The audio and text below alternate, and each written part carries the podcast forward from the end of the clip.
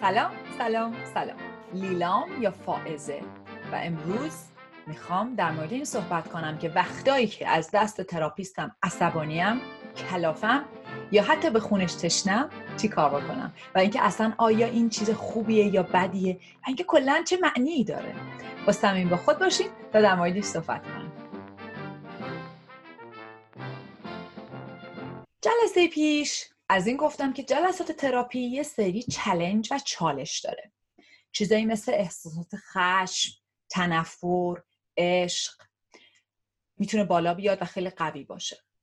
گفتم که این رابطه یه رابطه که هم صمیمیه هم خیلی professional و حرفه‌ایه. این خودش یه چالشه. و همینطور گفتم خیلی اوقات اول شروع کار تراپی حال من ممکنه بدتر بشه و بعدا آروم آروم شروع کنه خوبتر بشه. بنابراین اولش ممکنه حال من بدتر بشه. و به خاطر تمام این challenge ها و کلا اینکه یک چیزهایی که من موقعی صحبت ازش دردم می‌گیره و تراپیست هم ممکنه که هی بره بره و سوال بکنه از این چیزایی که ممکنه برای من سخت باشه باهاشون روبرو بشم. کلا خیلی خیلی طبیعیه که من در جلسات تراپی خشم تجربه بکنم. و راستش می‌خوام بگم نه تنها اوکیه و اشکالی نداره بلکه یکی از ابزارهای مهم کار در جلسات تراپیه. چرا اینو میگم؟ فروید یه اصطلاحی رو در ازش صحبت می‌کنه به اسم ترانسفرنس یا در واقع حالا من اینطوری می‌خوام ازش صحبت بکنم. یه عبارت دیگه که میشه در واقع توضیح داد اینو مثل یه پراجکشنه پراجکت کردن. project کردن یعنی چی؟ project کردن یعنی اینکه من مثل یه پروژکتورم تو درونم یه چیزایی میگذره و بعد آن چیزی که در درونم میگذره رو میندازم روی یه صفحه سفید. پس من یک چیزی که مال خودمه رو میندازم روی یک صفحه سفید. حالا اگه تراپیست با توجه به اون توضیحاتی که دفعه قبل دادم اینکه رابطه رو بتونه هم حرفه‌ای نگه داره هم نزدیک بشه و صمیمیش بکنه و از خودش نیاره توی جلسات اگه این کارا رو خوب انجام بده می‌تونه اون در واقع پرده سفید رو تا حد OK و خوبی ایجاد بکنه.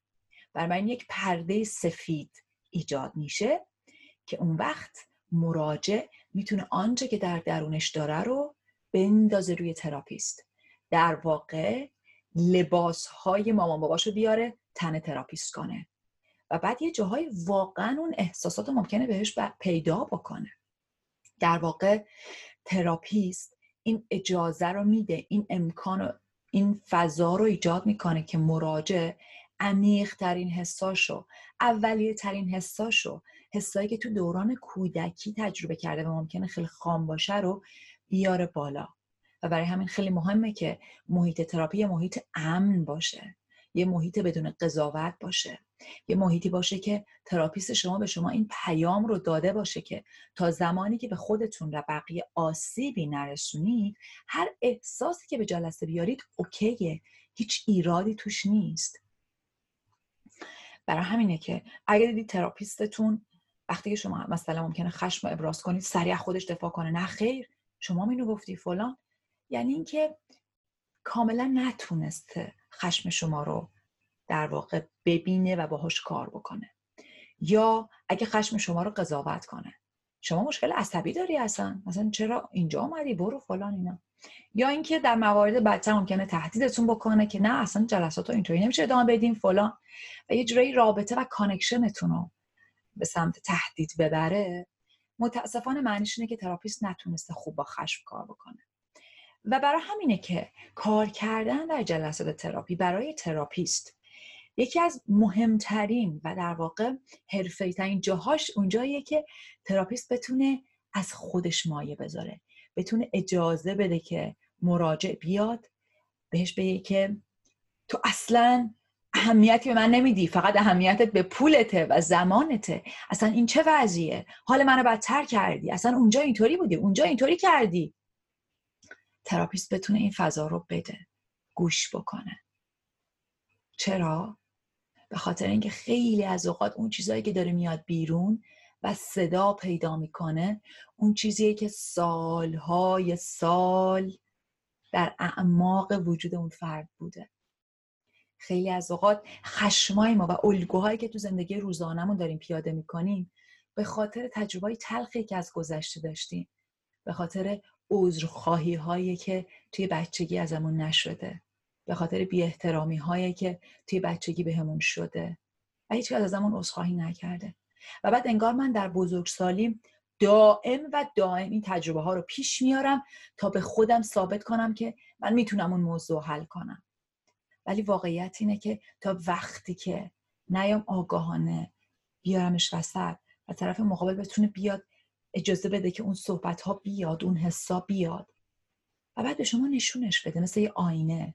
نه اینکه بگه ببین چقدر بدی فلان اینا. مثل یه آینه بهت بگه که ببین وقتی این حس داری به من نشون میدی من این حس ایجاد شد. یا اینکه واقعا تلاشمو کردم ولی این بهترین کاریه که می‌تونم بکنم. یا اینکه هر حسی که داره رو بتونه به شما شفاف بگه. اینم جرأتمندی می‌خواد از سمت تراپیست برای گفتن این حرف. یه مثال می‌زنم. خیلی از اوقات آدم ها وقتی که تجربه ابندن شدن رو داشته باشن در واقع رها شدن در واقع یه جاهایی احساس کردن که پدر و مادر و اون کسی که مرکز عشقشون بوده وقتی که لازمش داشتن نبوده یا اصلا هی بیتوجهی کرده بهشون. وقتی که آدما این حس تجربه رو دارن انگار پیامی که به خودشون میگن اینه که دنیا کلا به من توجه نمی‌کنه. من باید به زور عشقمو بگیرم. و بعد ممکنه که راه های مختلفی برای این در واقع ایجاد بکنن. یه راه ممکنه که برن توی ایده طلبکاری. چرا اونجا اینطوری کردی؟ اونجا به من اینو گفتی اینو گفتی. و طرف مقابل عذاب وجدان بدن. و بعد ممکنه که تو زندگیشون به عنوان یک بزرگسال در واقع آدم های مقابلشون تجربه که ازشون دارن این باشه که وای فلانی ترسناکه.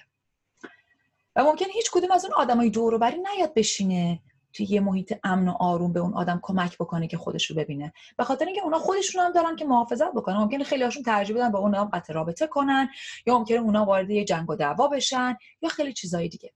ولی توی اتاق تراپی چون تراپیست خودش رو وسط نمیاره چون این اجازه رو میده که یه پرده سفید باشه. وقتی که اون خشم میاد می‌تونه از یک فضای خیلی غیر شخصی تر شروع کنه نگاه کردن و بگه که آهان ببینین خشمی که داری به من بیان می‌کنی من اینو دارم می‌بینم توش.